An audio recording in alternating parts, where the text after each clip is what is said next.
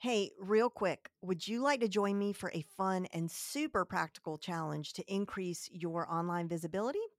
The Visibility Kickstarter Challenge is hosted by my friend Alina Vincent, who, if you don't know, she is the queen of online challenges.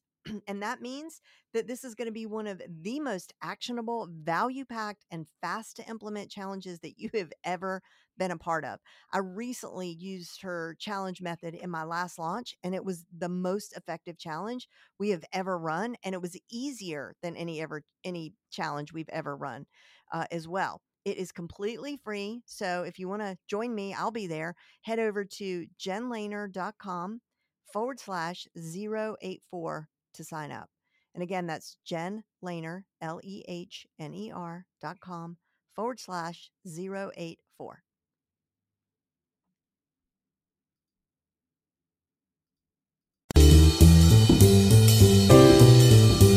Hey guys, it's Gary Vay, Vaynerchuk, and you're listening to the Front Row Entrepreneur Podcast with our girl, Jen. This episode is part of a series about rewriting the rules. More and more, I am seeing smart, savvy, brave entrepreneurs unlearning the old, stale marketing rules that we've been sold as the gospel. Whether it's sales calls or funnels, email marketing, or whatever else, there are people out there who are rewriting the rules and having great success with it. And I wanted to explore in depth through this special series. So let's go.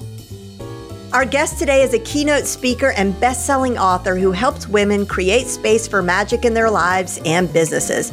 She's a former type A corporate banker who opened to her, her intuitive gifts at 35 when her father passed away in 2019, the events that followed revealed a deep connection between intuition and the amount of abundance, support, and love we are all willing to allow into our lives.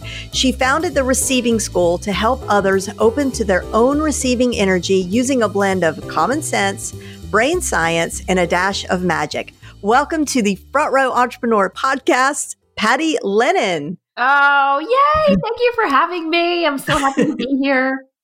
I am thrilled that you're here. You know, Patty, you are a uh, what I call a WD forty guest. Do you know what? Do you know what I mean by that? I do not. I like it though. Do you know what WD forty is? Yeah, it gets all the squeaks out, right? oh yeah, I wasn't even going to go there, but I mean, I, I wasn't thinking of that brilliant like segue tagline. So yeah, it gets all the squeaks out. You do that for people. You definitely get their squeaks out, but it's also like it does everything. Like you could do, and my mom is constantly sending me like forwarded emails that show you like 29 things you can, that you didn't think you could do with WD 40, right? Like bring back your dull countertops. Uh-huh. a million different things. And you you're the kind of guest who could talk about anything. You could talk about marketing, crowdfunding, book publishing, time management, coaching, speaking, podcasting, Girl Scouts. There's so many things in that noggin of yours. But today we're going to talk about sales and we're going to do that through the lens of rewriting the rules since that's kind of the focus of this special series that I'm doing on this podcast. And when it comes to sales, I don't know anybody who has rewritten the rules more than you have. I love your sales call process and I'm excited to share it with our listeners. So let me start off with this question. Why do you think people usually struggle with sales anyway? You know, I think it's the way we're raised and what we see out in the world, whether it's media or our own personal experience with sales, or then later on for us as entrepreneurs, all the digital marketing shtick that we're fed about sales. We have these like, you know, Carl Jung, the psycho theorist, you know, kind of coined the idea of archetypes. I mean, it existed before, but that we have these archetypes hanging out in our heads, like the archetypical mother, father, all of those. And I think as sales is concerned, we have like the sleazy car salesperson. And then we've got like the Wall Street slick salesperson. and then you've got this like earth goddess, mother, moon, whatever salesperson that just like opens up her, you know, world and everyone just like buys from her. And I think everyone tries to figure out where they fit in in those archetypes. And the reality is, none of those exist in the real world. I mean, those people, those types of people do exist, but most of us don't need any of that. And because we're trying to figure out where we fit as a salesperson, that's where we get lost in the process of sales. And it becomes this super uncomfortable container for most people. Well, I know you disagree with the approach that most quote unquote sales gurus take. What why is that? Well, most sales gurus you know, are one of two people. They're either someone who's like born a salesperson, and most of us aren't. And what I mean by that is some people are naturally born to ask. Like they'll ask for anything. One of my children is a born salesperson, and I love it because I know that he will always have work in the world. Like, mm-hmm. brings me great comfort. I've got one of those too. Yep when he does not do his schoolwork, it brings me grave comfort to know he will be able to put food on the table. but most of us are not born that way. So, a lot of the sales gurus that teach that originally taught are those natural salespeople. So they're teaching something that that works against the way we're actually built, and so they're basically like, just keep asking, always be asking, always be closing. There's this, and for them that works but for most people, it doesn't. And so I don't teach that at all. And I'll t- talk about why in a minute. The second sales guru that teaches is actually someone who learned from that other type of sales guru, is now producing their own shtick essentially, but isn't actually comfortable with it. And so they teach it from this very toxic place. And they tend to use a lot of manipulation and shame in what they teach because they they sort of digested that themselves not l- like living up to what their sales guru taught them. So this idea that we need to always be closing the idea that you're successful when you get a sale that whole concept actually works against people becoming good salespeople. Because when you actually sell well, what you've done is you have received from the person that you're selling to, or the, the group, or the community, or the company, you've received from them a very clear understanding of what they need in this moment to achieve whatever it is they want to achieve. You've digested that information, you've processed it, you've looked internally and decided, am I that solution for them? And if I am, I offer it to them. And then there's this clean exchange. But if I'm not, I offer them something else, either the clarity that I'm not the right person, they should look somewhere else. Maybe I offer them a resource. Maybe I offer them just some clear understanding, giving them back exactly what they need so that they can go out and have a clearer search for it. But it's that clarity that really is at the heart of good sales. And sales gurus don't teach that. And I think that's what gets people into this place of sales shame, of sales resistance, and of fear.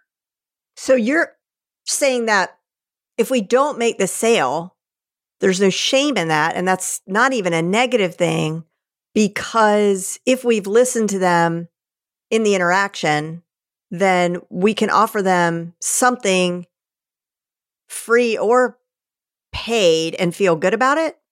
Exactly. So for me, what sales gurus teach typically is that a successful sale is a sale you close. And what I teach is that a successful sales conversation is a conversation where you and the party you're speaking to get clear about exactly what they need and you boldly offer it to them, whether it's you, whether it's your yes or it's your no. And if every single time you have a sales conversation, you accomplish that, that's success that is also the process that starts to unlock the fear and shame you hold inside yourself. Because every time you show up in a conversation and help another person by saying no, you strengthen within yourself that you're a good person in that sales process and then can more freely offer the yeses that yes, I am the person you should buy from. And I'm going to advocate for you to buy from me because that's what a good person would do.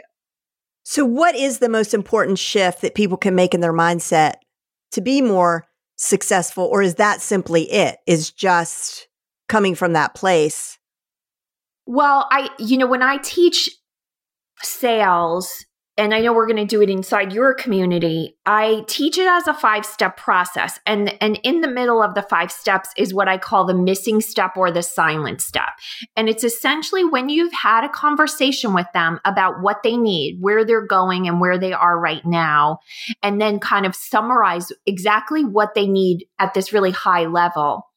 At that moment, you want to add a step. And this is the step sales gurus don't teach, where you ask yourself, am I the right person to help them? This is where the sort of that little greedy monster that wants all the money gets to have, you know, uh, gets to have a say, but that angel inside of you that wants to just be helpful has the power.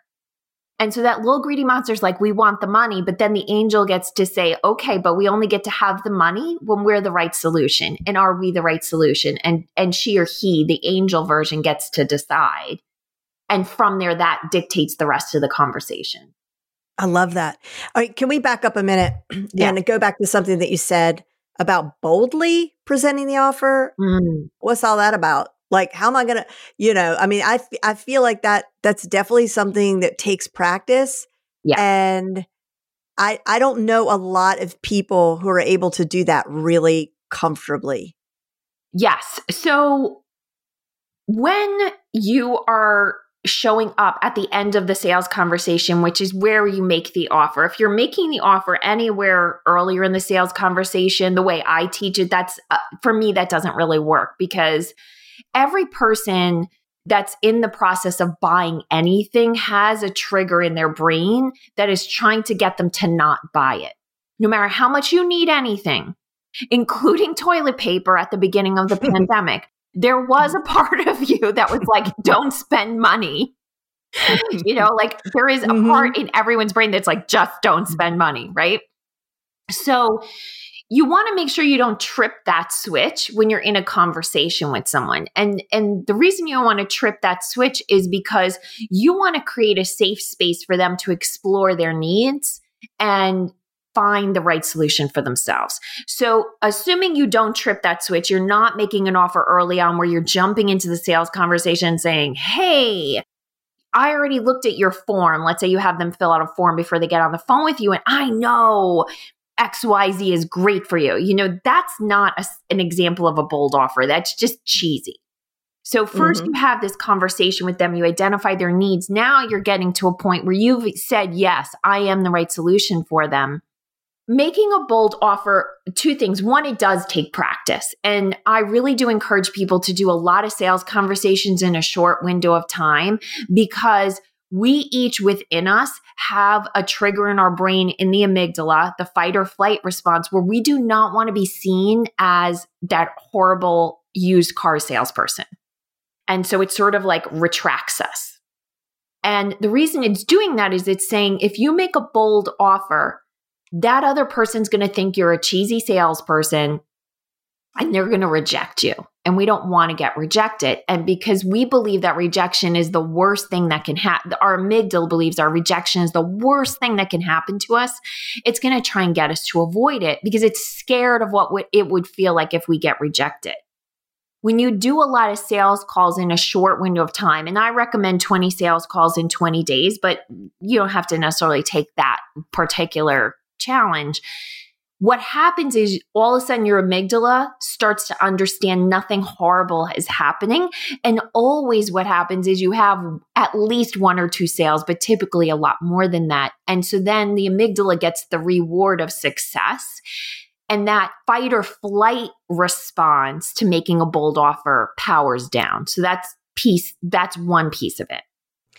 Hey, sorry to interrupt this juicy conversation, but I wanted to let you know that today, this amazing bundle just dropped. If you go to jenlehner.com slash bundle, you are going to love this. I'm basically calling it like an AppSumo kind of thing, but it's for information products. So this one is called Coach to Profit 2.0.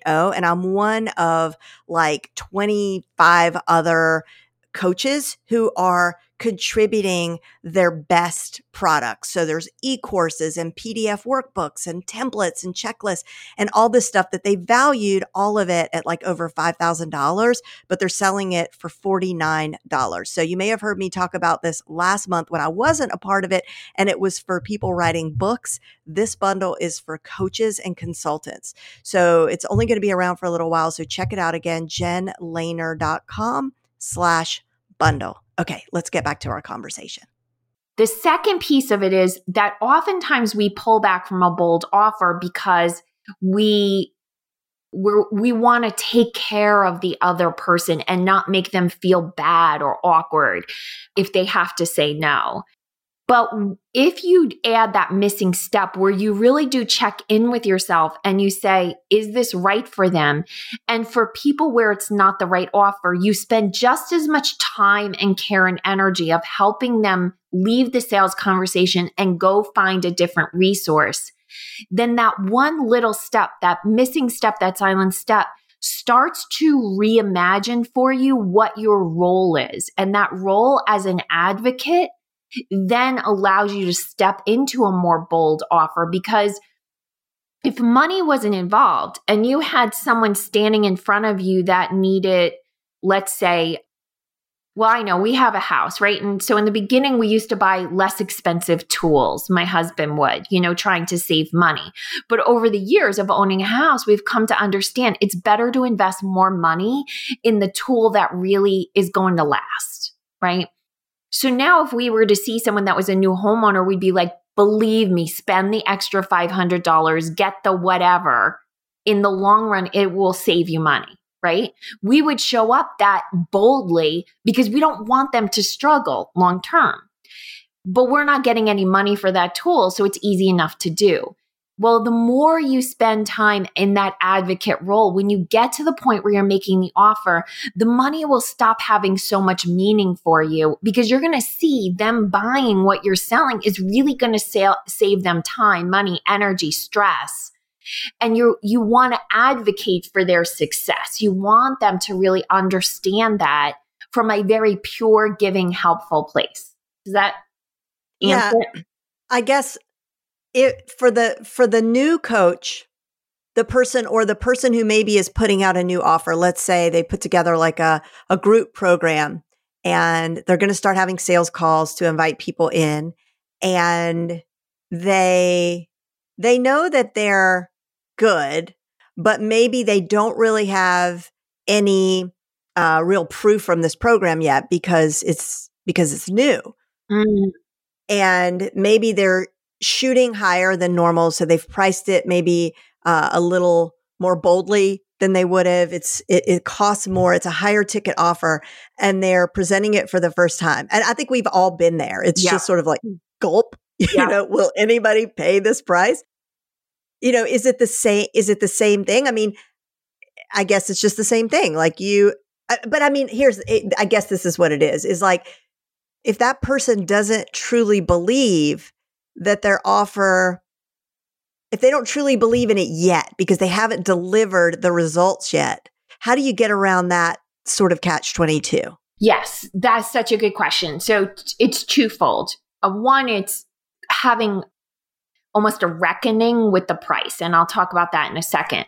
The first place is it's one thing to to know you're charging the right price but never have charged that price before Mm-hmm. So, not have a bunch of testimonials or anything, but maybe you're doing in a group what you've done privately, right? So you you are definitely know that the program is worth I'm just going to pick like a middle number. Let's say you know it's worth $5,000 if the person shows up fully, but because you don't have you haven't done this in a group setting or you don't have those testimonials, you just maybe are wondering are people going to see the value? So you're not wondering, is the program valuable at 5,000? You're wondering, am I good enough to describe the $5,000 worth of value? When that's your challenge, that is a reasonable challenge. It's part of the growth process. And my recommendation is just be gentle with yourself. Are you going to be able to be as bold in that situation as you will the second time you run the program? No, but you do want to keep coming back to what are the outcomes that are possible with this program? And you might even want to have them in front of you just so you can remind yourself. But you're not going to be able to show up the way, let's say, you know, you, Jen, or I can show up in our businesses because we've been doing this forever and the stuff we put out, we've been doing for a really long time. We've got mm-hmm. a million caseloads behind us that can prove, you know, its value. And even if we repackaged it in a different form, we know it works, right?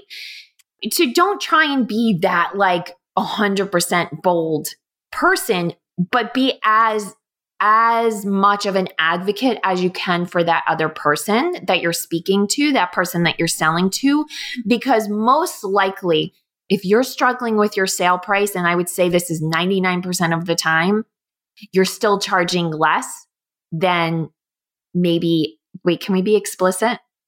Of course.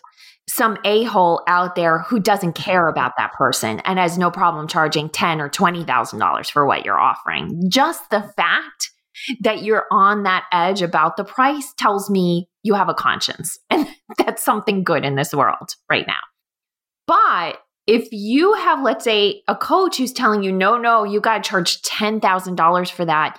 And really in your heart of hearts, you just not, don't, you can't get on board with that that's what I call the reckoning. That's when you really have to say, Thank you for sharing what you're seeing. I'll split the difference with you. I'm going to go in at 7,000 because I can't show up at 10,000. I just can't. And the price I always recommend to my clients is I'll give them what I feel it's worth, you know, what I'm feeling intuitively, what I'm feeling in the marketplace. But then what I say is pick the price that's going to have an effort to speak it. It's going to put you on the edge of your own vulnerability, but it isn't going to get stuck in your throat. Mm, I love that. All right. So, what about, and I know I've definitely done this, is I don't do it anymore thanks to you, but when you put the price out there, so there comes the time in the call mm-hmm. and they're mm-hmm. like, yeah, oh, this sounds great. You know, what's the investment? Mm-hmm. And then you say, ten thousand dollars, and then you, you you say real quick, but you know, I mean, and um, we have weekly calls, and then and also, you know, I'm there all the time, and um, and you know, I have a payment plan, and blah, blah, blah. like you start to fill in that that space with chatter, mm. like. How do we not do that? Or I guess I should say, like, why is that not good? Number one, and and if it is not a good thing to do, how do we curb that? Yeah. So in it's not a good thing to do. And I'll give you a very like human explanation. First of all, just strategically in sales, once you give the price, it, you need to stay silent just as a rule, right? You just got to, sometimes you just have to put some containers, some rules in place for yourself so you don't like fall off the wagon, right? So, you know, when I start you know, COVID, I gained weight because I was eating more, you know, junk food than usual. So then when I'm getting back on track, I just put a rule in place no sugar because I don't try and like figure it out for myself. It just makes it easier, just no sugar. And then mm, it's not mm-hmm. That's such a good yeah, that's so a really good. In sales, analogy. it's just like because, like you know, I can convince myself that three M and M's aren't going to be a problem, but just take the decision away. So this is one of those places where you just have to put a rule. Just be quiet. It's going to be painful. It's going to be feel super uncomfortable at first.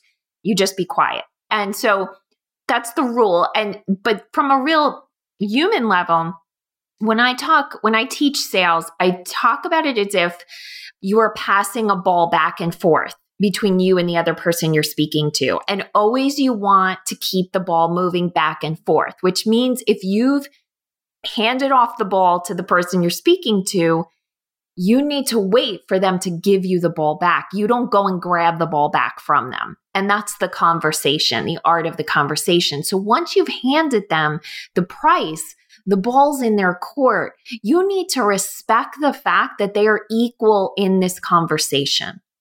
Mm. They have the ball and you need to wait for them to hand you back the ball. And it's that's for them to do. Oh, I love that. And that's something I think everybody can really wrap their brain around. That's so visual to me. So I really like that. All right. So, would you mind, and if you don't want to do this, this is fine, but I would love it if you would sort of walk us through the steps of the way you do a call. Yep. I can do it super quick. Okay. Thank you. And the first step, it might be a little bit different than what you're used to. So, not you, Jen. I know you've taken, you know, you know my my steps, but I know your steps. So, a lot of people will start a conversation with saying, "So, why did you come? What's wrong? What do you want to change?" The first thing you want to do in a sales conversation is really start with where would you like to be? a month from now, six months from now, a year from now. And if you're selling, like, let's say, an object, you don't have a service based business, which is really only what I deal in. But let's say you're selling a couch where it's not like, where do you want to be a year from now? A cow? We're a selling cow. a cow? no, a cow. we could be, but a couch, a couch. Ah, couch, sofa, yes. Sorry. Well, same thing. Well, a year from now, I'd like to be drinking milk from my own cow, right? So where the where that question's kind of a little off, it could be like, so you've walked into my furniture store.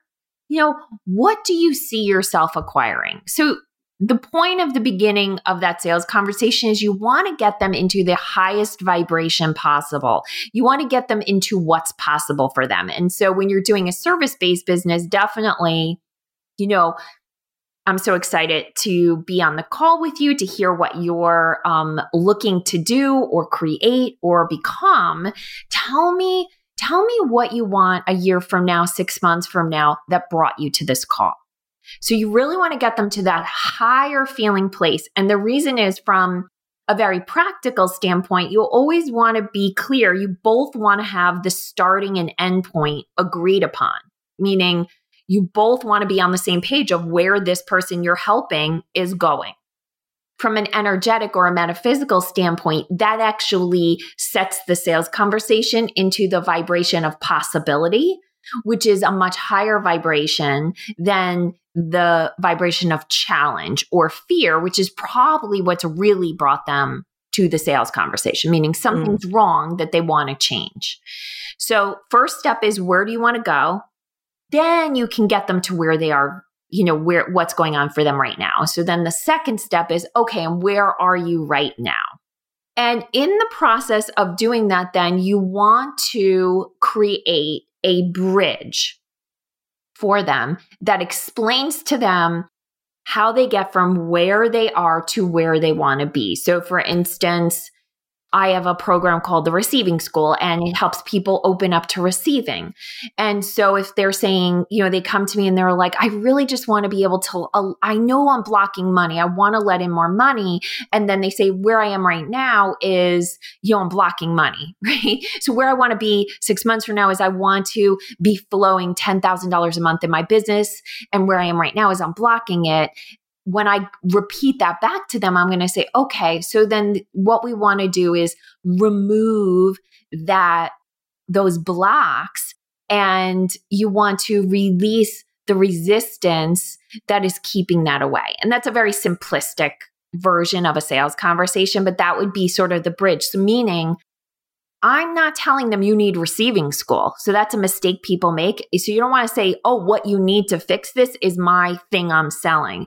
You want mm. to give them the solution without attaching it to your program. So if Jen, let's say what you were doing CEO, can I use CEO or do you want me to use? Yeah, front row CEO. Front mm-hmm. row CEO so where you know where i want to be a year from now or six months from now is i want to have my perfect va in place. I need help. I know i need help. I see myself. I'm free from all of these menial tasks. I am like flying high. I am running my my company at the level of ceo but where i am right now is i'm doing all the things. I'm wearing all the hats. I'm so sick of it. I hate all these tasks so then Jen might say, okay, well, the first step is to really get clear about what tasks you're ready to let go of. And I, I, Jen, I may not do a perfect job of this, but I've no, done, this is great. I've done CEO, yeah. so I can kind, you know. And so then the second step is really to create a strong job description of exactly who you want to then put that job description out in a way that allows you to attract the right candidates, put a testing process in place, and then ultimately have an onboarding and training process for your assistant so that they do become that perfect VA.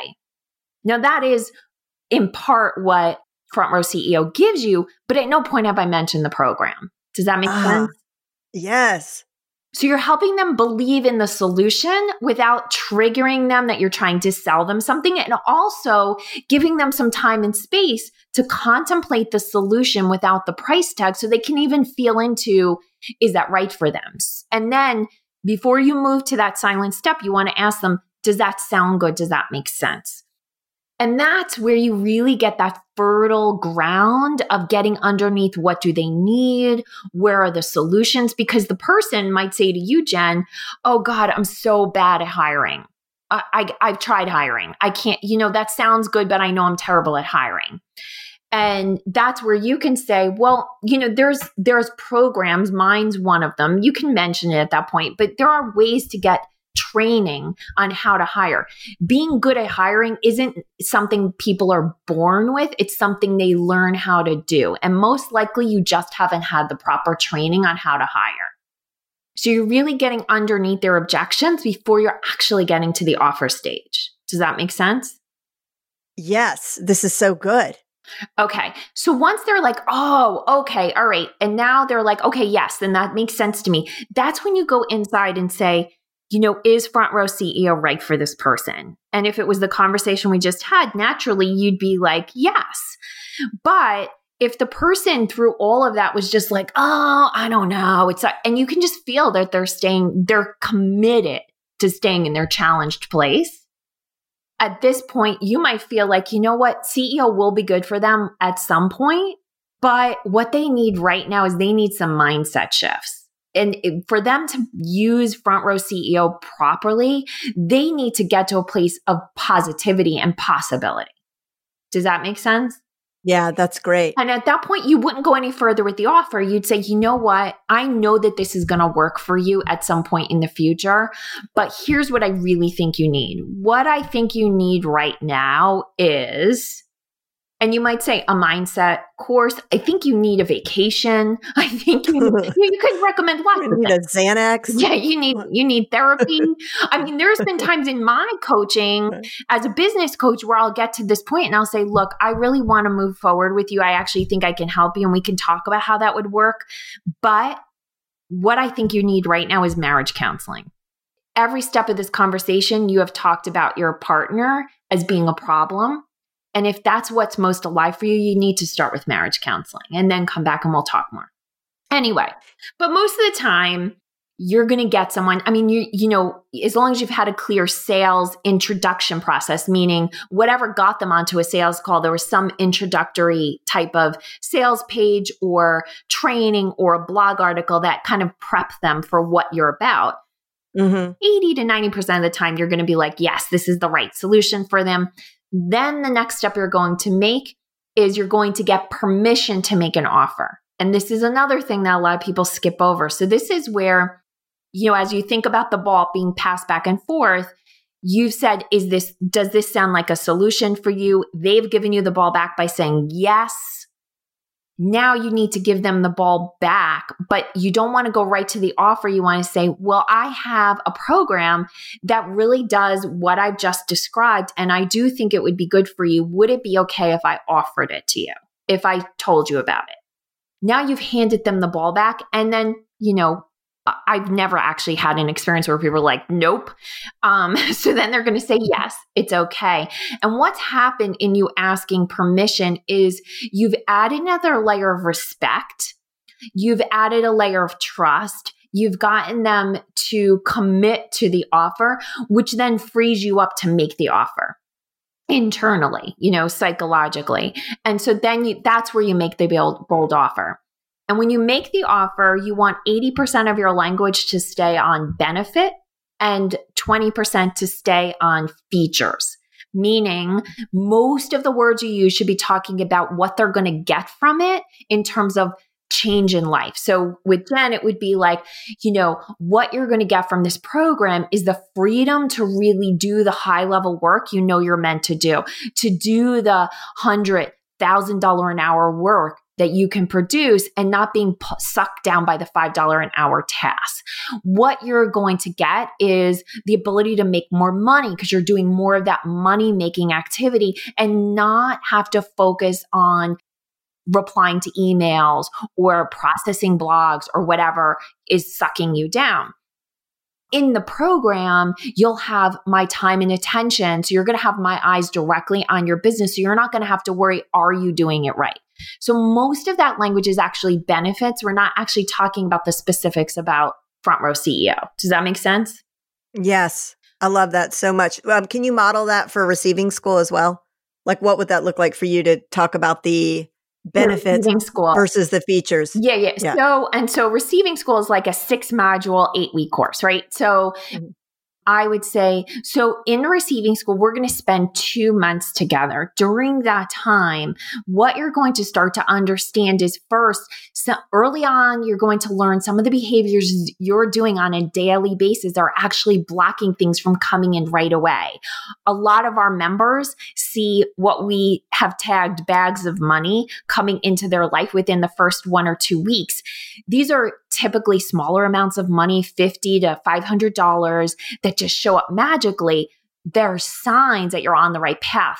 Then, as that trust starts to build, that's where you're going to learn how to attract more money, more love, more support, and you're going to start to understand how to communicate with the other side of the veil, how to get signs from source, how to get signs from the universe, how to hear from your loved ones that you're missing so that you're getting permission to move forward with your life path and you get to feel good about it.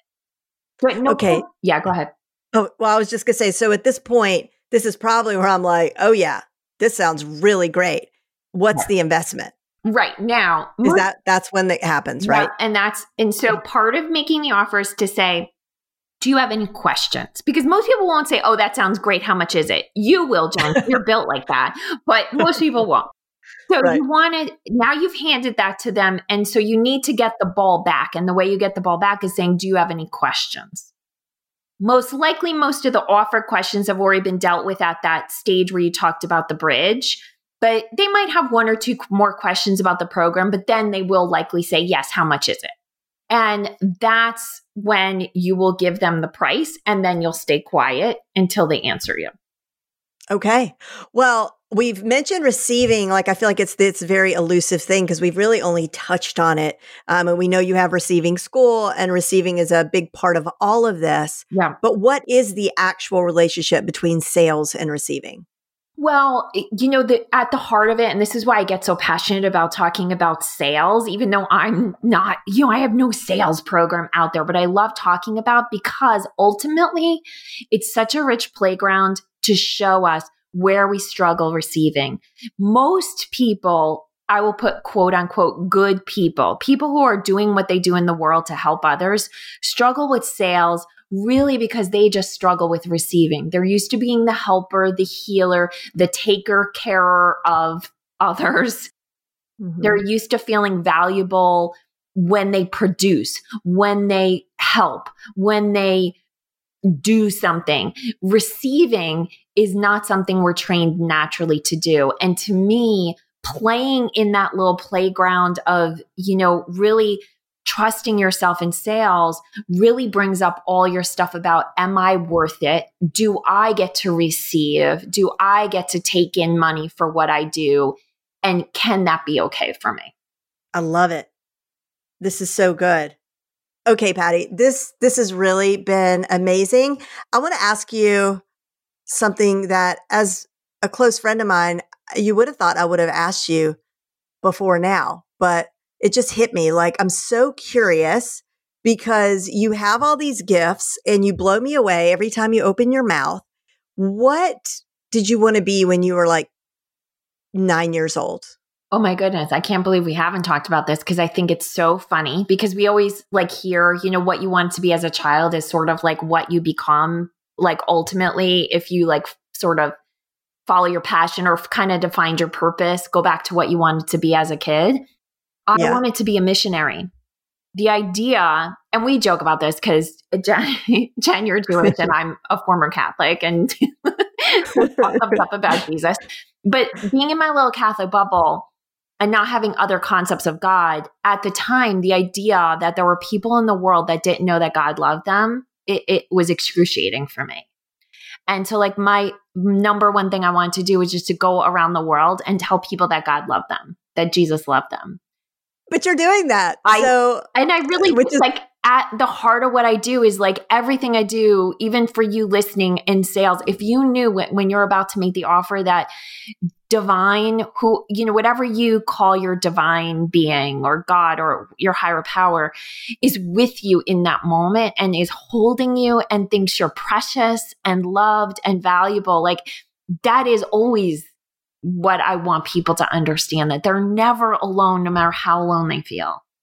Oh, so good, Patty. Thank you so much. You guys, I know you want if you're listening and you've you've been with us this entire episode, I know that you're going to want to hear more from Patty. So the best thing to do is go to pattylennon.com. She's also generously uh, offering to us a sales script and a receiving guide. So you can go to jenlehner.com slash 053 and pick those up in the show notes go to pattylennon.com to learn more about Patty. And Patty, I imagine they could click there to subscribe to your podcast as well, right?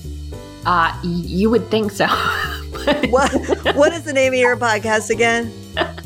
Wealth, Wealth and Purpose. Wealth and Purpose. I'm sure, people, that you could go to her website and connect to her podcast. It's so, so good. And go to go to iTunes and look for it if it's not on her website, which I'm sure it is. No, so, yeah, if you go to pattylennon.com forward slash podcast, then yes. yes. I should have said that. All right.